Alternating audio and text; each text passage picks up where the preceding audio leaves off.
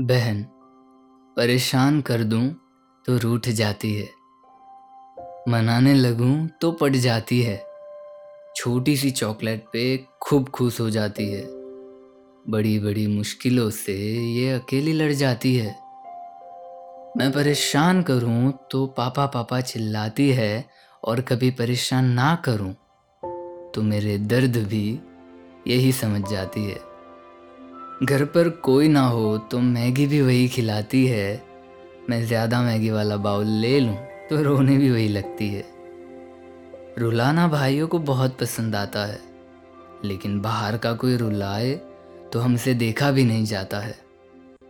हाँ हम आपको परेशान खूब करते हैं, लेकिन आपको प्यार भी भरपूर करते हैं।